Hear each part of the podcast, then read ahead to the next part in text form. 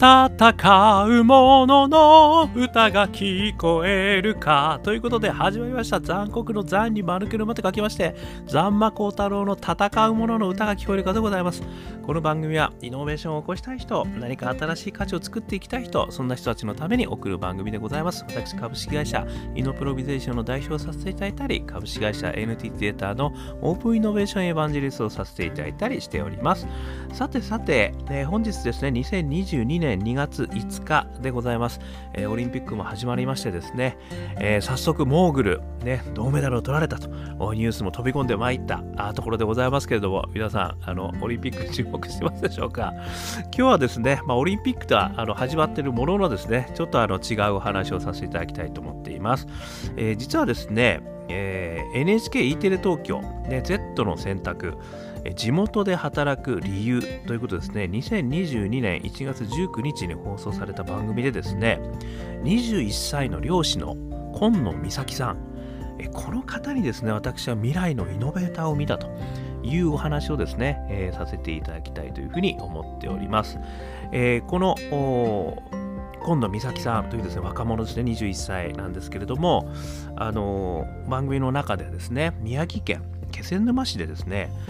えー、大先輩ですね。皆さん60歳以上の漁師の皆様に混じりながらですね一人若手としてですね今漁師を一緒に父と一緒にこうやってるという方がですね、えー、紹介されたんですけれどもあの非常に私ですねあのかっこいいなと、まあ、素直にちょっと思ってしまったというところがありました。そしてですねこの生き方がですねまさにあのこれから、もしくはですね、あのまあ、イノベーターとなってですね、えー、世の中いろんなことを新しい価値をまだ提供していっていただける方なんだなということもですね私は勝手に感じたと。いうことでございまして、ね、あの全然あの近藤さんはそんなこと思ってないとは思いますけれどもあの私自身あのちょっとイノベーターフレームでですねあの見させていただくとまさにこの今野さんのような方がですねやっぱりこれからまたイノベーターとして日本の世界を変えてってくれるんだろうなというふうにちょっと思ったということをですね少しこうイノベーターフレフレームと一緒にですねイノベーターって何なんだろうと、えいうことも考えながらですね、えちょっとお話ししてみたいというふうに思っています。で、この、えー、気仙沼でね、えー、まさに震災にも遭われてですね、でそこからあの復活されてまた領所されてるという方なんですが、まずは3つのイノベーターフレーム、これで見てみるとですね、まあ、3つのフレーム、いつもお話してますけれども、まずパッションですね。これはどんな内発的なものから、あのやっぱりこれやりたいというふうに思ったのか、それから2つ目、仲間ですね。どんな方々とそのイノベーションを進めようとされてるのか、もしくはね、自分の活動をね、あのどんな人たちが支えてくれてるのか、ね、これが2つ目ですね。仲間。それから3つ目が大義ですね。どんな世界を実現しようとしているのかと、どんな目的に向かって生きていこうとしているのかと、まあ、この3つをですね、こう見ることによって、えー、その方の、まあ、イノベーション、まあ、もしくはイノベーターとしての人と何が分かると、えー、いうことをですね、私はあの勝手にあの 言ってるわけですけれども、それになぞらえて、ちょっとね、あのこの美咲さんもですね、あのお話してみたいと思ってます。まあ、1つ目、パッションなんですけれども、なぜですね、この美咲さんが漁師をね、あのやられてるのかというところなんですけどこれはですねそのインタビューの中では海は楽しいということをですねまず冒頭おっしゃってるんですよね。であのやっぱりどんなものが取れるかドキドキワクワクするしそして頑張ればね上達していくんだというようなことを言われていてやっぱりこれはですねあの私があの情熱のね4証言という話をですねいつもさせていただいてますけれども、えー、縦軸にポジティブネガティブそして横軸に、えー、オープンマインドクローズドマインドというところですけれどもこの楽しいもう好きで楽しくてしょうがないと。こういう気持ちっていうのはですねこれはもうある意味ですねポジティブですね。そしてそれが自分に向かってるんですよね。なのであのまあ、クローズドではあるんですけども非常にポジティブ。もうとにかく自分自身が楽しくてしょうがないと。こういったところから始まるこのイノベーションのパッションですね。これはね、やっぱり強いんですよね。まあ、私の場合で言うとまさに歌ですね。とにかく歌ってるのが好きなんですよね。もうなんかわかんないけど歌いたい。ね、別に一人でも歌っていたいですからね。もう一人で歌ってますね、部屋の中でね。なので、とにかく歌いたい。それとね、あの同じ感じなんですね。皆様の中にも、とにかくこれが好き、ね、っていうことがあると思いますけれども、まさにですね、この美咲さんの場合は、海は楽しい。もうこれはね、強力なパッションなんですよね。これはしかも、あのもうなくならないんですよね、一生。まあ分かりませんけどね。勝手に言ってますけど。あのやっぱり非常に大きなあの内発的なね、とにかく楽しい。まあこういうのをこう見つけられた人はある意味幸せというふうに、あのある意味ね、言うこともできるかもしれませんね。まあ、あの今なくてもね、そういったことがね、どんどん見つかってくるっていうパターンもこれあるので、あの美咲さんの場合はもう今すでに今や楽しいというパッションがあったということから始まっているということですね。それから2つ目ですけれども仲間なんですけれどもこれがですね大先輩のみなんですね。これ何かっていうとあの60歳以上の漁師のお仲間ばっかりなんですよね。これはある意味その日本の社会課題のね中でも言われてるその農業それからあ漁業ねこういった、あのー、方々のやっぱりこうなり手がねなかなかないと若手がなかなかならないと、まあ、農業にもね結構あの若い方々が参入してきてるという話もありますけれどもどんどんどんどん高齢化してってるっていう話も含めたですね中でこの美咲さんはですねどっぷりとこのお仲間に入ってるんですよねどれぐらい入ってるかというとですねあの鳥羽一郎がもうね大好きでしょうがないらしいんですよ もうこういったところからですよね。だからね、これは私本当に素晴らしいなと思ったのは、その仲間の中にですね、やっぱりどっぷり使ってるってことなんですよね。で、そして、だからこそそのお仲間がですね、美咲さんを仲間と認めていただいてるって感じなんですよね。これは私は勝手に言ってますよ。わかりません。あの、でも私はそう見えました。もうだってね、あの、まあ、親父ギャグ連発なわけですよね、みんなね。その中でこの、まだね、若干21歳の方ですからね。それでも鳥羽一郎がやっぱりいいんだと。ね、なんか耳とかにこうチャラチャラつけてるやつらよくわかんないみたいなことをね、言われているんですよ。で、しかもその中でね、一人若手としてね、孤軍奮闘して、あの、全く溶け込んでるんですよね。この溶け込むってことがね、でもこれ意識して溶け込んでるわけじゃないんですよね。やっぱり海が好きそしてその仕事が好きだからその仲間も好きでそしてその中に自然と溶け込んで みんなと趣味思考がもう一緒になっちゃってるっていう。やっぱり仲間って素晴らしいなと私思いました。で年代を超えてですねここまでやっぱり溶け込めるっていうのはある意味美咲さん本当すごいなと私思ったんですよね。だから本当に素直にあのその仲間の一人にも溶け込んでいるってことはの大きなねやっぱり力になると。やっぱりこう支え支えられという形のねあのすごくいい仲間ネットワークができてるんだなっていうのがねあの非常にこう思いました。だからある意味ここはすごい勇気をもらったんですよね。要は年齢が違ってもですねある一つのものをあの追いかけてるという目的があればですねもう全然こうまあある意味ねここでは年齢の話になってますけどもしかしたら男女もあるかもしれないし国もあるかもしれないですよね。もしくはね考え方とかいろんな価値観もあるかもしれません。でもそういうのがですねこの私は例を見た時にやっぱりこの同じものを好きで同じことをこう汗水垂らして流してやってるっていうことで全ては超えられると。ね、最近オリンピックでないですけどもねオリンピックの仲間がねあの前もねスケートボードの時もあったじゃないですか。本人のねあの女性がこううまくいかなくて泣き崩れたんだけど周りの人が肩車したみたいな。やっぱああいうことがね同じことをやっぱり一生懸命やってる人たちっていうのはもうやっぱり仲間これこそがまさにね仲間。ルビーの言うところルフィだ。ルビーじゃないわ。ね言うところの仲間。やっぱりこういう風になるっていうのがねやっぱ大きいことをねあの実現していくためのやっぱり一つ大きなポイントなんだろうなっていうふうにあの思いましたそして仲間っていうのは全てを超えられるということもねすごい勉強になったというところですねそして最後大義ですけれどもこれ何かというとですね父親みたいになりたいっていうところがあの大義として描かれていたんですよね。私はそういうふうに感じ取ったと。でこれをこれが大義ですなんてね、あの言ってませんよ。私が勝手にあの抽出させていただきました。これは何かっていうとですね、あのやっぱり震災が起きた時にね、父さんがですね、あの船がね流されちゃったんだけど、またその船を新たに調達してきて、でそこからまた漁師を始めるという、そういう不屈のお父さんのスピリッツを見てですね、何が起きても何とかすると。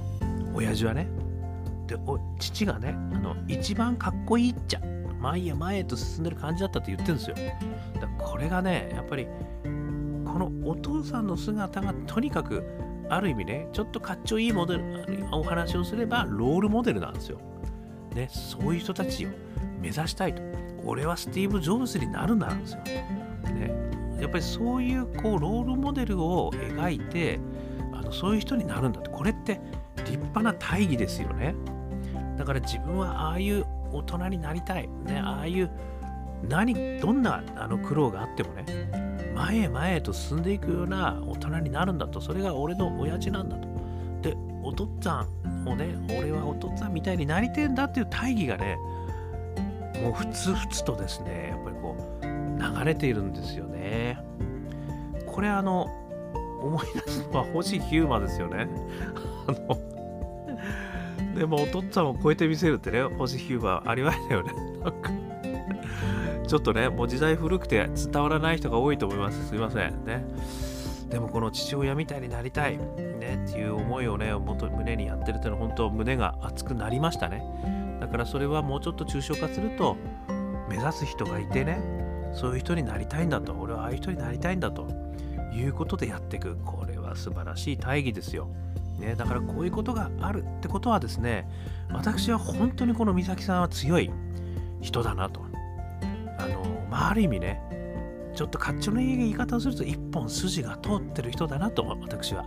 あの思ったということなんですよね。それでですねあの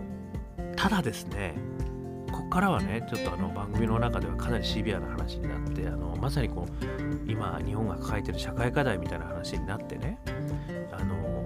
やっぱり自分自身若者一人しかいないんですよね。だから皆さんがね引退した時にどうなるんだろうみたいな話もねやっぱり悩まれてるしそしてまだねあの修行してあの数年、えー、なので、えー、そういう意味では自分自身だけで、ね、やっていけるかどうかまだ自信がないみたいなところもあるんですよね。だからあのまだね自分自身があの独り立ちしてっていうところまではねあの俺自身としてはいけないっていう思いはやっぱりこうそこにね悩みと葛藤があるんですよ。これはねあの誰でもあることですよね。だからやっぱりここはもう長年のねやっぱりそのやる仕事によってもね年数は違いますよね。経験やっぱりもっと積まないとねやっぱ一人前になれないんだと。親父のようなねあの勘であのメカジキをねどこにいるかもう分かるようなぐらいまでなるまでにはもう何までもかかるんだということもねきっとあるんでしょうと。いうことでねあの非常にそこについては答えが出ない状況でねあの幕を終わってるんですけどでもね私はあのもうこのさっきお話ししたようにパッション、ね、そして仲間そして大義この3本柱がね揃ってるんですよねこの美咲さんは。ということはですよこれ逆算するとイノベーターということなんですよねイノベーターになるまさにその素質そのもので生きてるって私はね勝手に思いましたということなんですね美咲さんは別にイノベーターってのはちゃんちゃら笑っちゃうぜって感じだと思うんですけどそんなことを目指してねえともなあのね言いそうな感じでもあるんですけど私は勝手にそう思いましたということでございますね。ですから、まあ、私が勝手に思ったところとしてはですね、もちろんね、その未来どうなるかわからないですよ。この先ね、美咲さんがどんな道に進むかどうかなんて誰もわかんないし、私も別にサジェスションするあの立場にもないんでね、言うつもりもないですけど、でも、すごいね、希望の光に満ち溢れてるなと思ったんですよ。この多分美咲さんだったらすごくあの明るい未来をね、歩いていかれるんだろうなっていうふうに私は思いました。まあ、なぜならばさっきお話した通り、一本筋がね、かなり通ってるからですね。そしてその思いを持ってですね、そして現場にどっぷり使ってね、汗水流してる働く姿がね、もう眩しくてしょうがなかったです。で私としてはですねこの美咲さんがどんな未来になるかはねまあ全然わからないし私もあの、まあ、ものすごく興味はありますけれどもあの美咲さん自身がそれはね決めていくことなんで何のアドバイスもできるもんではないですけれどもきっと日本の未来をねなんか明るく切り開いていただく、まあ、私の言葉で言うとイノベーターになっていただけるんじゃないかなというふうには思っですよね。まあ別にイノベーターになってほしいってわけでもないですよ。そういうのを押し付けるつもりは全くありません。で、これは私が勝手に言ってるだけで、私が勝手に提唱してるイノベーターフレームにね、ビシバシッとね、あの、一本筋が通ってる方なのでね、ぜひとも、あの、ご活躍していただいたらいいなっていう思いを込めてですね、ちょっと今日はお話をさせていただいたということでございます。で、あの、私の勝手なイノベーターフレーム、こういったところもね、皆さん、あの、こういう若者からもですね、やっぱり感じることができるってこともですね、あのぜひともちょっとお伝えしたかったというところなんですよね。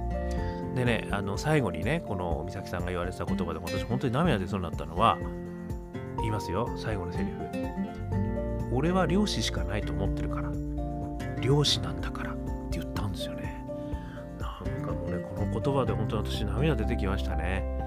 何かこう、本当にもう、まあ、もう本当にパッションからね、その大義までね、やっぱもう一本筋が通ったものが出来上がってるんですよね。21歳にして。これがね、本当にすげえなと思いました。私、前からお話してますけども、30年サラリーマン生活を行って、初めてですね、このオープンイノベーションで生きていこうというね、ここにたどり着いたわけですよね。でもまだね、ふらふらしてますよ。で、あと歌で生きていこう。これもね、あの決めてはいますけれども、ふらふらしてます。でもこの美咲さんもね、悩んではいらっしゃいますけど、でももう決めてるんですよね、その道を。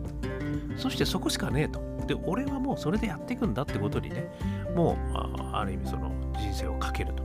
という決断をされてるんだなっていうことがね、これ本当伝わってきて、まあ何回も言いますけど、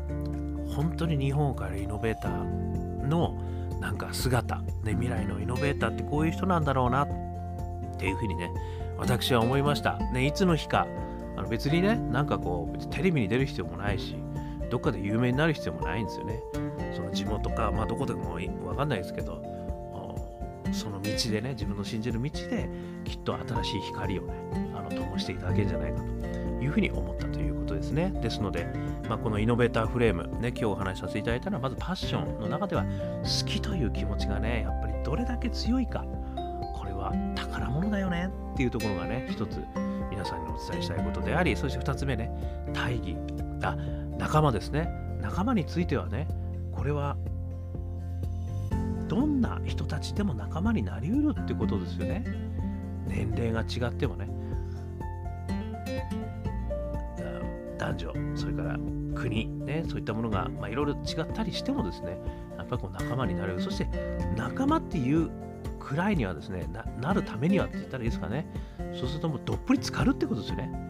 でもその中にもうまさにこう自分自身もね、あの同じ言語を話す鳥羽一郎最高だべっていうね、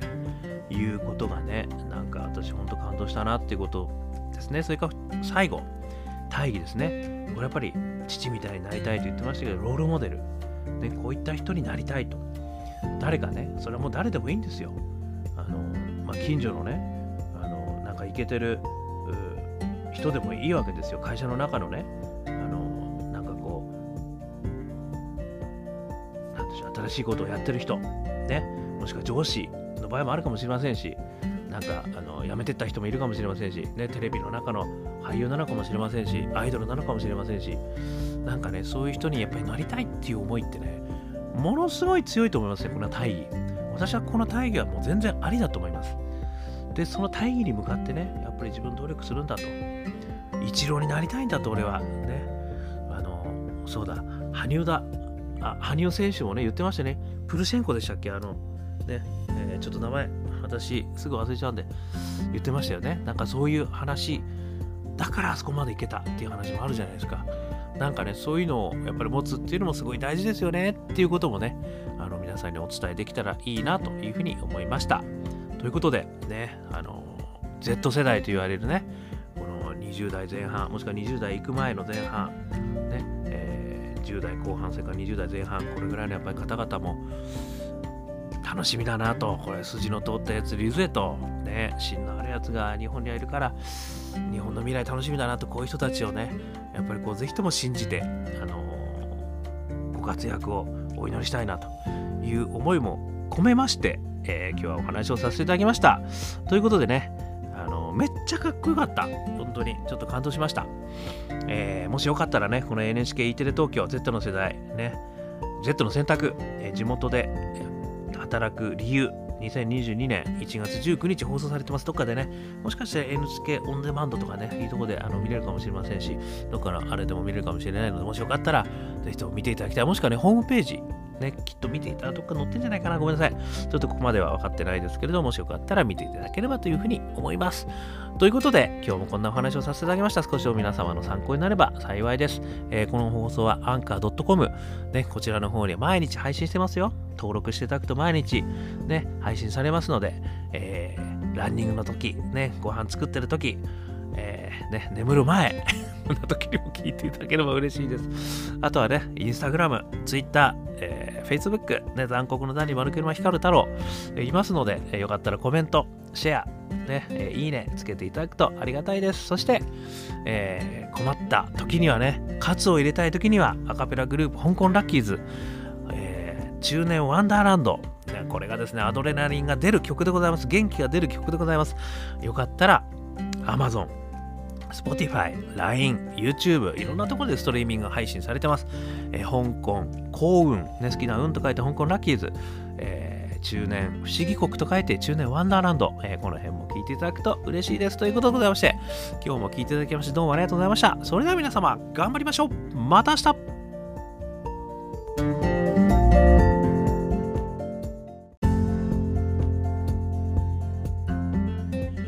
戦う者の歌が聞こえるか。ということで始まりました。残酷の残に丸けの間と書きまして、残馬光太郎の戦う者の歌が聞こえるかでございます。この番組は、イノベーションを起こしたい人、何か新しい価値を生み出していきたい人、そんな人たちのために送る番組でございます。私、株式会社イノプロビゼーションの代表をさせていただいたり、株式会社 NTT データのオープンイノベーションエヴァンジリストをさせていただいたりしております。さてさて、えー、本日でございますけれども、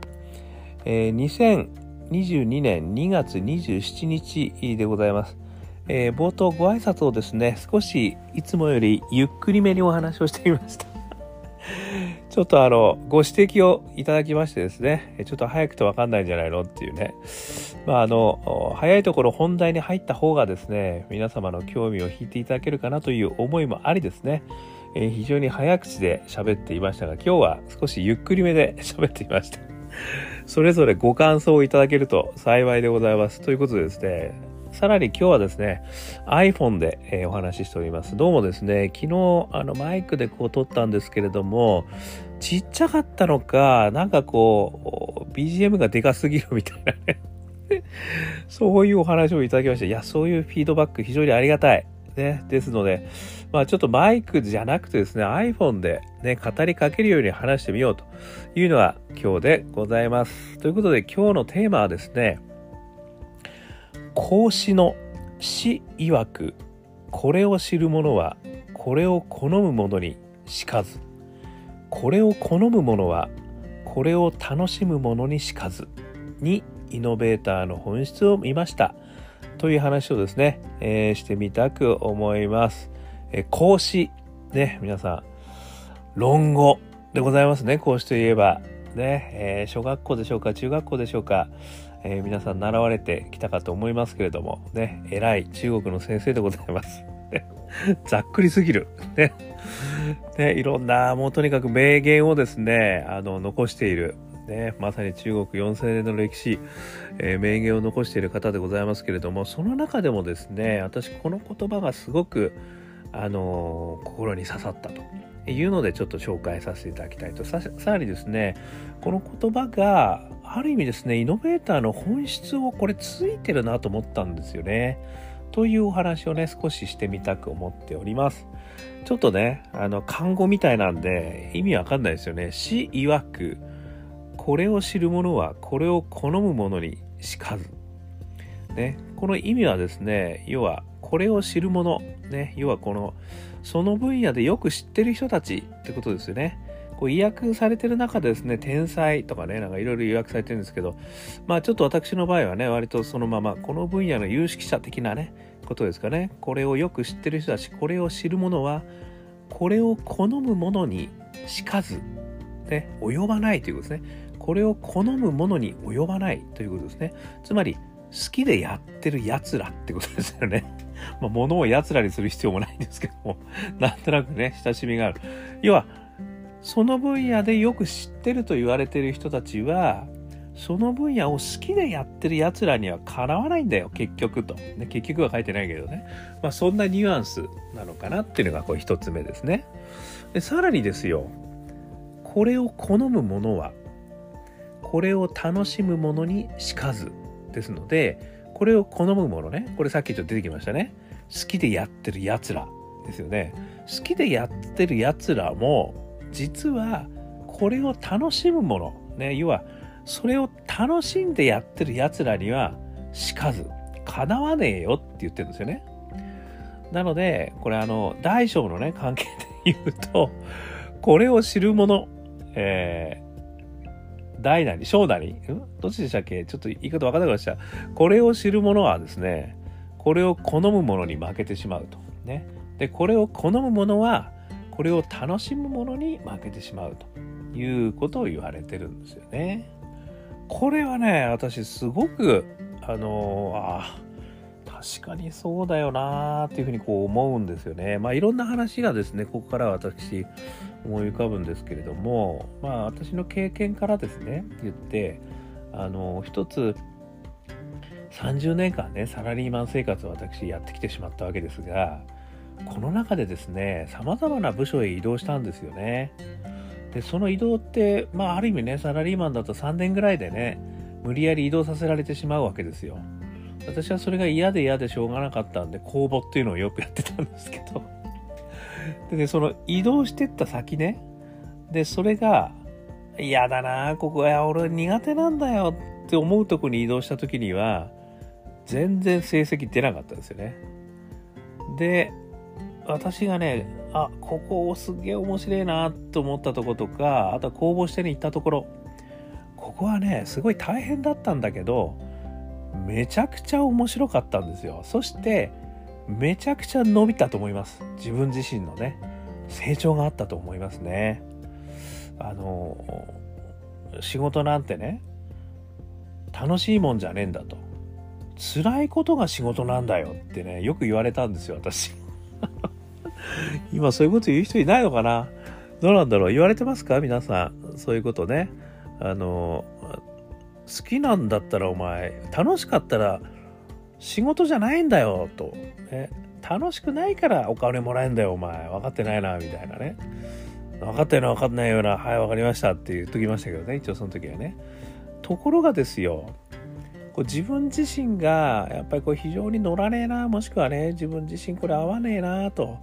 思ってやっていることはですね、全然伸びなかったんですよね。まあもうぶっちゃけ言っちゃえば私はあのプログラミング、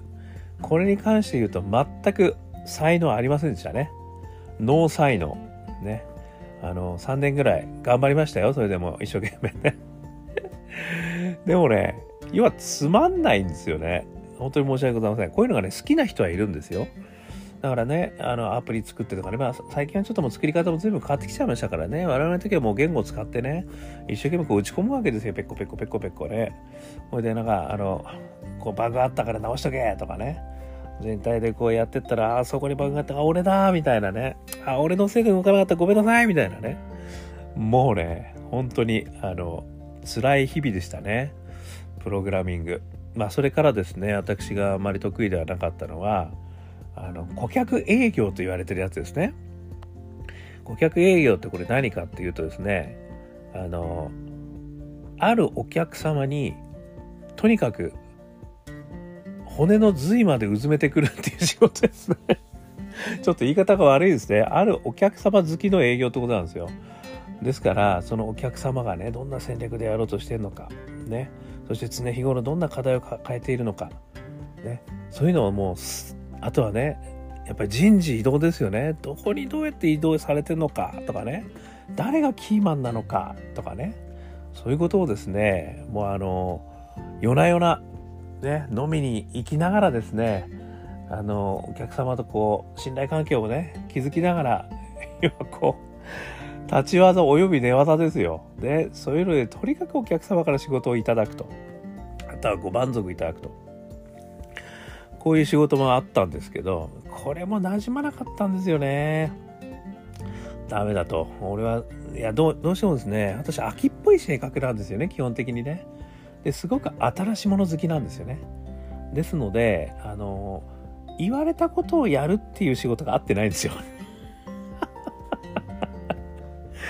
ねこれをまあきちっとこういう段取りでやれよと、まあ段取りも考えてお前やれよと、ゴールここだぜと言われたことをやるのはね、すごく、あの、得意ではないんですよね。なので、そういう仕事はですね、ことごとく成果が出なかった。かつ、成長しなかったですね。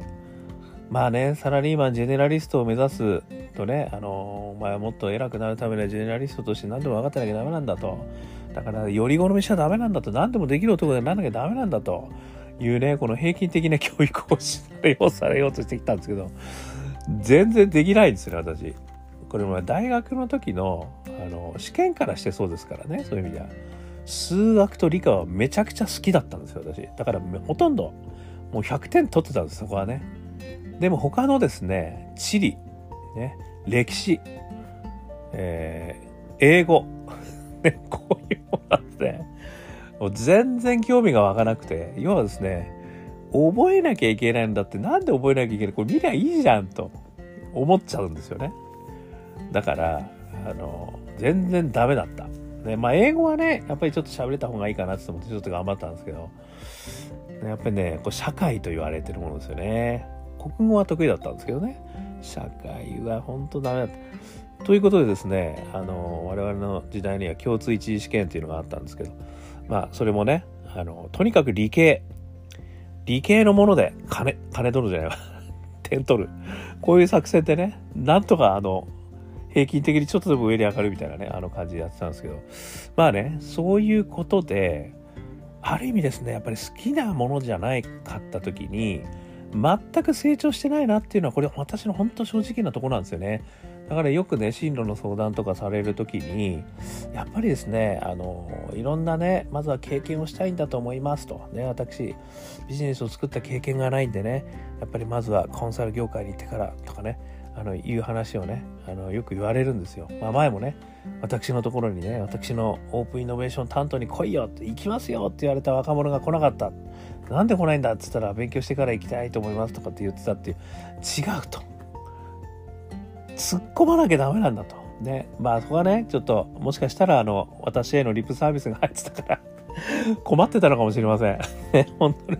だとすればごめんねっていうね感じなんですけどやっぱりね好きだと思ったところに飛び込むこれによってですね実はすごい成長するというふうにですね私は一つ思うわけですよね。でそれとですねあのまあそれはある意味ねその自分をいかに成長させるかっていうねそういったテーマで語ればそうなんですけれどももう一つはねやっぱりイノベーターという観点で語った時にあの私最近すごく、ま、前もお話したかなえー、自分軸と仕事軸っていう話があってで基本的に仕事軸ってこう会社から問いを立てられるんですよね。事業計画を達成するためにはとかねあとはあまあ SDGs を達成するとかねいろいろあるじゃないですか目標パーパスね大義そういうのはある意味ね仕事軸だとやっぱり立てられちゃうんですよね。ところがですねやっぱりこれ仕事軸と自分軸両方あるよって私こう絵をね描いてペン図で描くんですけど片っぽの自分軸の方はこれはやっぱり自分の興味なんですよね。私なんかで言うとアカペラが好き、ね、歌うのが好き、これと仕事軸の交わり何なんだっていうとねこれすごく難しいように感じるじゃないですか。ところがですねやっぱり人が喜んでくれるとかねあとはねもう一つその曲を作るのが好きとかっていうのもあるから何かこう新しいことをあの作ってでお客様に提案提供してでそれで喜んでもらいたいと。こういう価値観があるんだと思うんですよね私には。だからそれそれは実は仕事軸と自分軸のベン図の交わりのとこにあるんですよ。でそういうことがねあの実は私オープンイノベーションのねこの活動は実はそこのベン図にあの入ったなってことで私今人生をかけてできるなねこれも好きでしょうがないなと思ってるわけなんですけどもということでですねやっぱりこう自分軸から始まったものが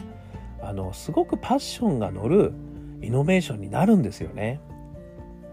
でこのやっぱ会社からなんかイノベーションやれって言われてであとはねなんかこう俺のうちのミッションこういうことだからあの社会課題に取り組めとかねなんちゃらに取り組めとかって言われちゃうとなんか自分のパッションがねそこに、まあ、たまたまそこのパッションがこう合えばいいんですけどあのやっぱり自分事じゃないんですよね。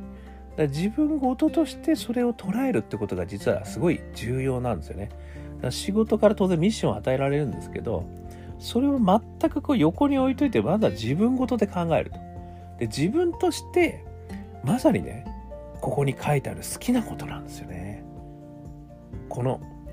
好むものこれを好むものもしくはね楽しめることなんですよ。これを楽しむものねこれさっき言った3つのね2つ目3つ目の人じゃないですか。でそれってなんだから始めるんですよね。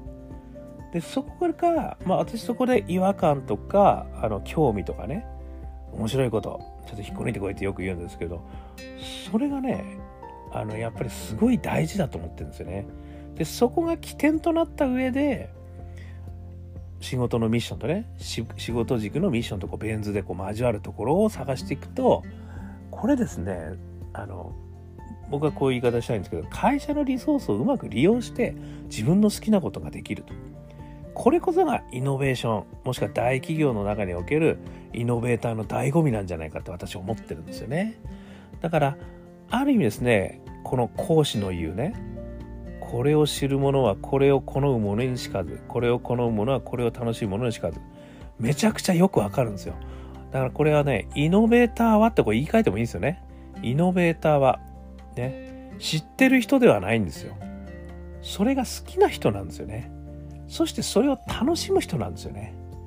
というふうにちょっと入れ替えるとね、これってイノベーターのこと言ってんじゃねえのっていうね。まあ講師自体もおそらくイノベーターですおそらくどころかね、もうこんなにあの歴史に名を刻んでる人がイノベーターなんですけど、なのでね、これはね、まさにね、講師大先生、イノベーターってこういうもんだよってことをね、言ってくれてんじゃないかなと思うんですよね。イノベーター的観点から言えば、これを好むものはね、好きでやってる人でしょ？好きでやってる人は、まあ、いつもね、私、パッション仲間大義って言ってますけど、最初のパッションなんですよ。パッションに火をつけるのは好きしかないんですよ、自分が。ね。自分がやりたいことにしかパッションは火つかないんですよね。だからそこなんですよ、まずね。そしてこれを楽しむもの。これを楽しんでやってる人っていうのは、実はね、こうやってる過程自体がただあの楽しいから、ゴールかどうかってあんま関係ないんですよね。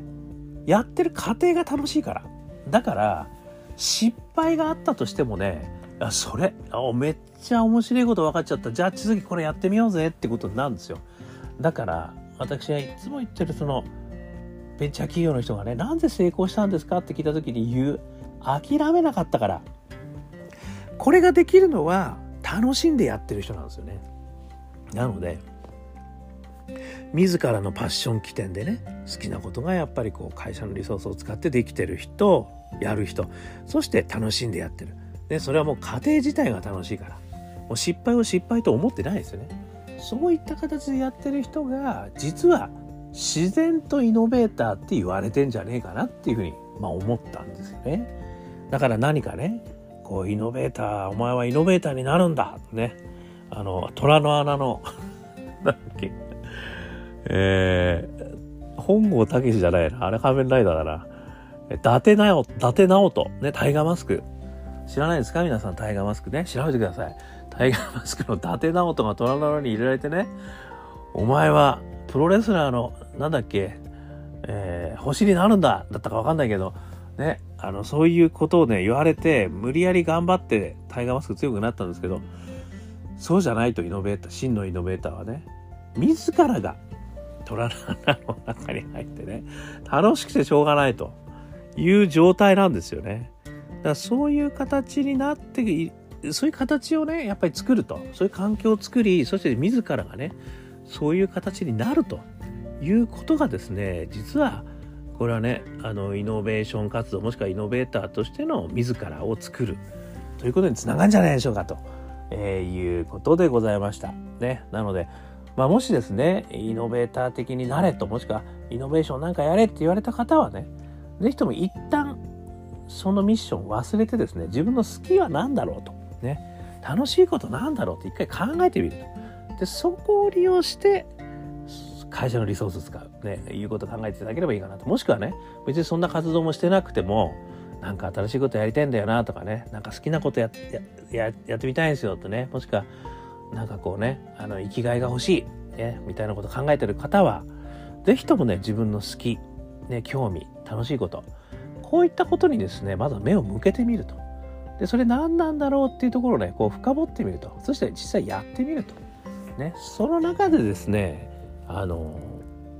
何かが生まれてくるんですよ。それをやってるうちに。でそれが楽しくてやってるうちにね人に役立つものになったりするんですよ。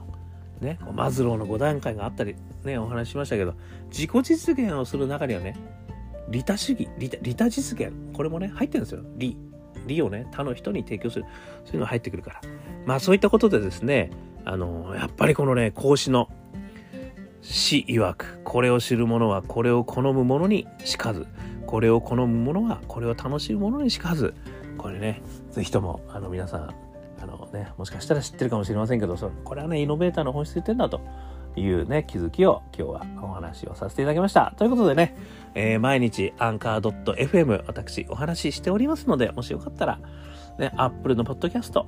Spotify ねえー、とにかく登録してください。登録していただくと毎日配信してますから、毎日何かかんかこういうネタがね、あの、降ってきます。ね。それをお風呂に入るときとかね、ランニングのとき、通勤のとき、ね、いつでもラジオで聞いてみてください。それからね、コメントも待ってますよ。